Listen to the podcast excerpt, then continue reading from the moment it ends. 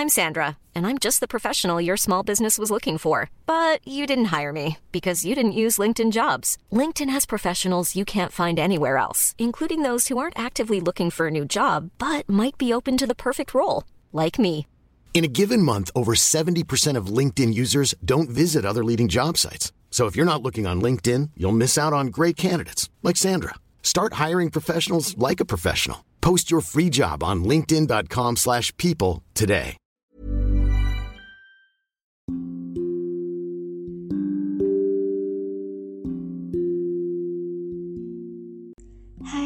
Terima kasih sudah mengunjungi dan hendak mendengarkan podcast Dongeng Tidur. Aku Irene Evita. Selama ini aku pakai aplikasi Anchor untuk buat dan publish seluruh episodeku.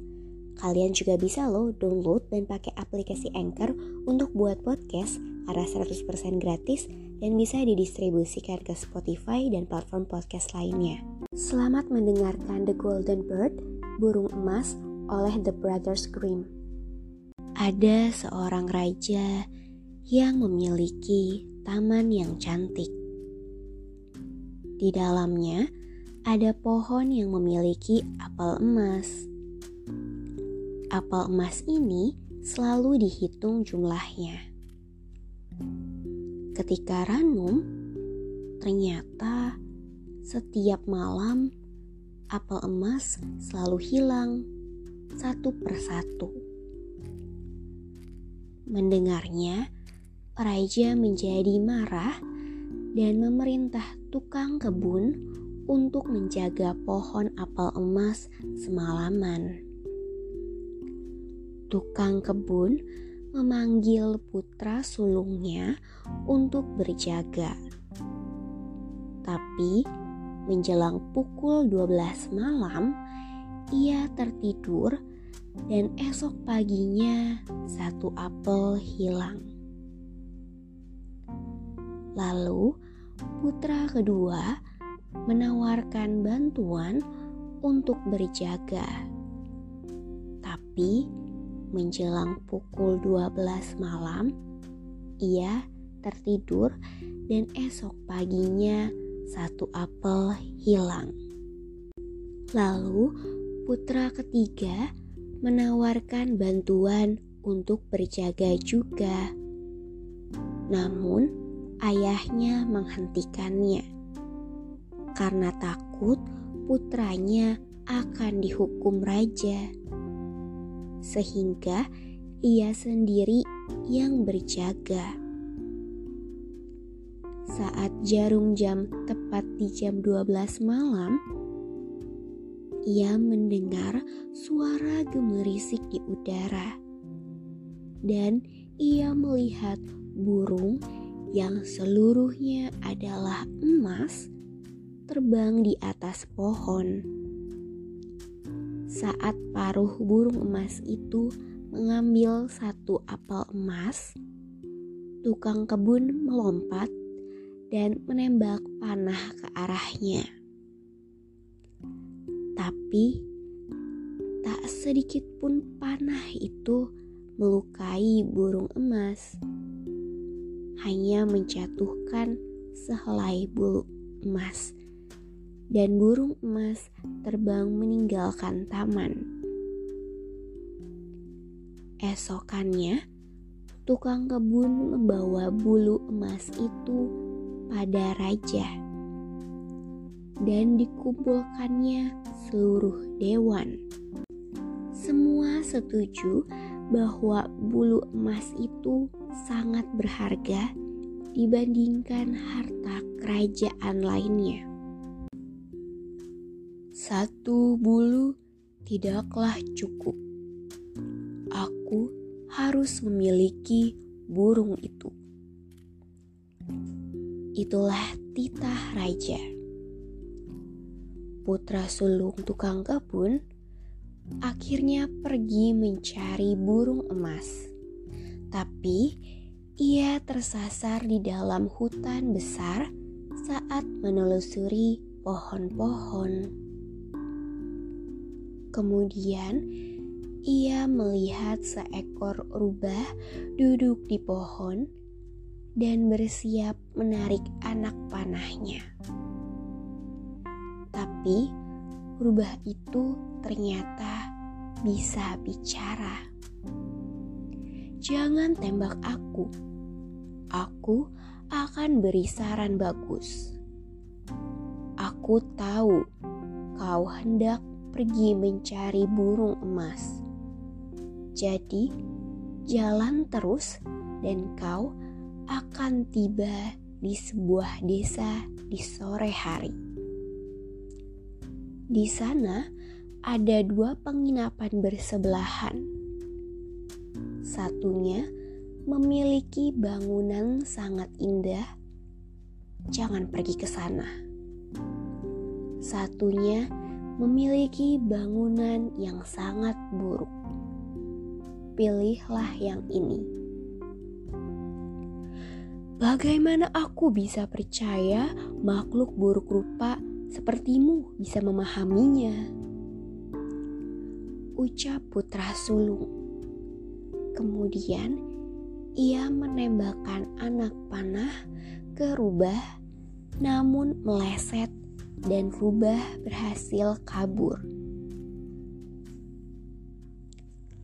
Putra sulung menelusuri jalan hingga betul saja ia sampai di sebuah desa dengan dua penginapan bersebelahan seperti kata rubah. Satunya tampak ramai dan banyak orang bersenang-senang dengan musik, nyanyian, tarian, dan makanan. Satunya tampak bobrok, kotor, dan sepi. Bodoh sekali jika aku tidak menikmati tempat yang memesona ini. Akhirnya, putra sulung pun masuk ke penginapan yang indah itu. Makan, minum-minum, melupakan burung emas dan negaranya. Waktu berlalu, dan putra sulung tak kunjung kembali ke istana. Akhirnya, putra kedua menyusul ke hutan dan mengalami hal serupa dengan putra sulung. Bertemu rubah, mendapat saran bagus. Putra kedua tidak menembak rubah, tapi saat tiba di desa, ia memilih penginapan yang lebih indah. Ia masuk bersenang-senang melupakan burung emas dan negaranya. Waktu berlalu lagi, dan putra kedua tak kunjung kembali ke istana. Putra ketiga pun ingin menyusul mencari burung emas di hutan besar tapi ditolak ayahnya. Ayahnya sangat menyayangi putra ketiga dan takut hal buruk juga terjadi padanya. Tapi akhirnya penjaga kebun itu memperbolehkan putra ketiganya pergi sama seperti kedua kakak laki-laki sebelumnya, ia masuk ke hutan besar, melihat rubah, mendengarkan saran bagus. Berbeda dengan kedua kakaknya, putra ketiga berterima kasih pada si rubah Rubah pun menawarkan bantuan.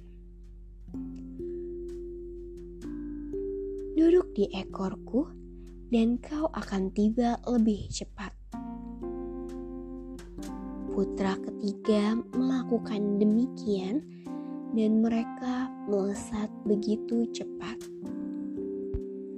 Saat sampai di desa, tanpa menoleh ke penginapan indah, ia langsung masuk ke penginapan yang tampak buruk dan beristirahat semalaman di dalamnya. Paginya, Rubah mendatanginya dan berkata, "Jalanlah lurus ke depan hingga tiba di suatu istana. Di situ ada sepasukan prajurit yang mudah mengantuk dan mendengkur. Abaikan saja dan masuk ke dalam istana hingga tiba di suatu ruangan." di situlah burung emas yang kau cari bertengger di sangkar kayu.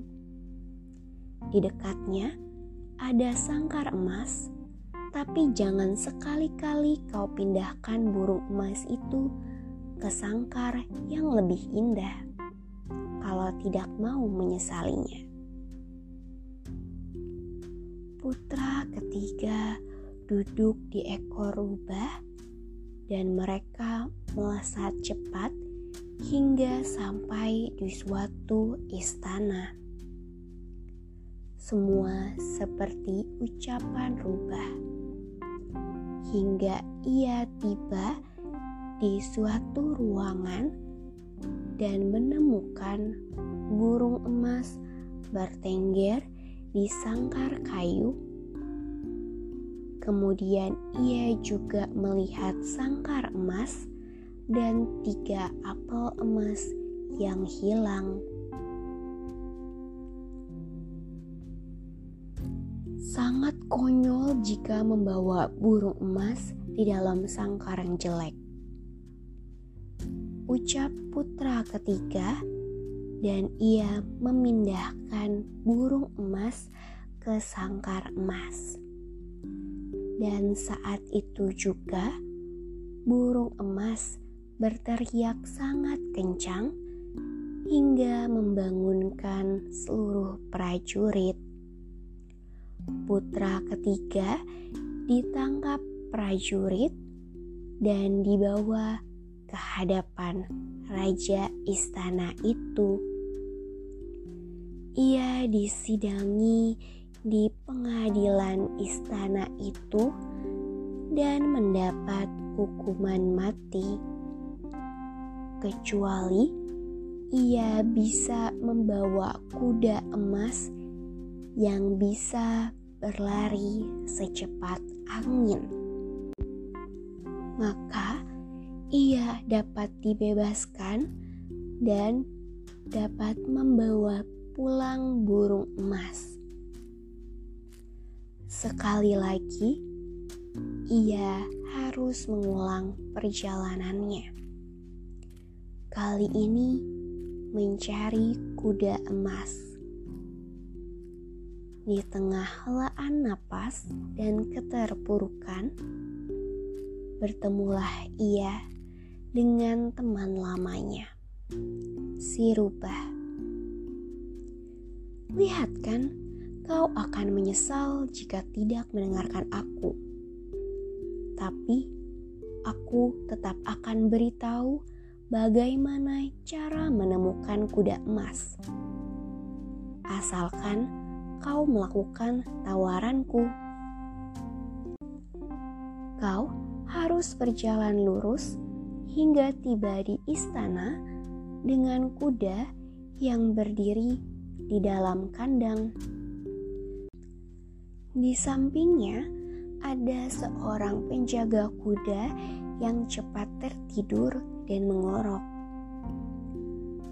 Kau bawa pergi kuda itu diam-diam, tapi pastikan kau menaruh pelana tua dari kulit di samping dia, dan bukan yang emas yang akan terletak di situ. Putra ketiga itu duduk di ekor rubah dan mereka melesat cepat. Semuanya seperti yang dikatakan si rubah. Ada kuda dan penjaga kuda. Ada pelana kulit yang sudah tua dan pelana dari emas.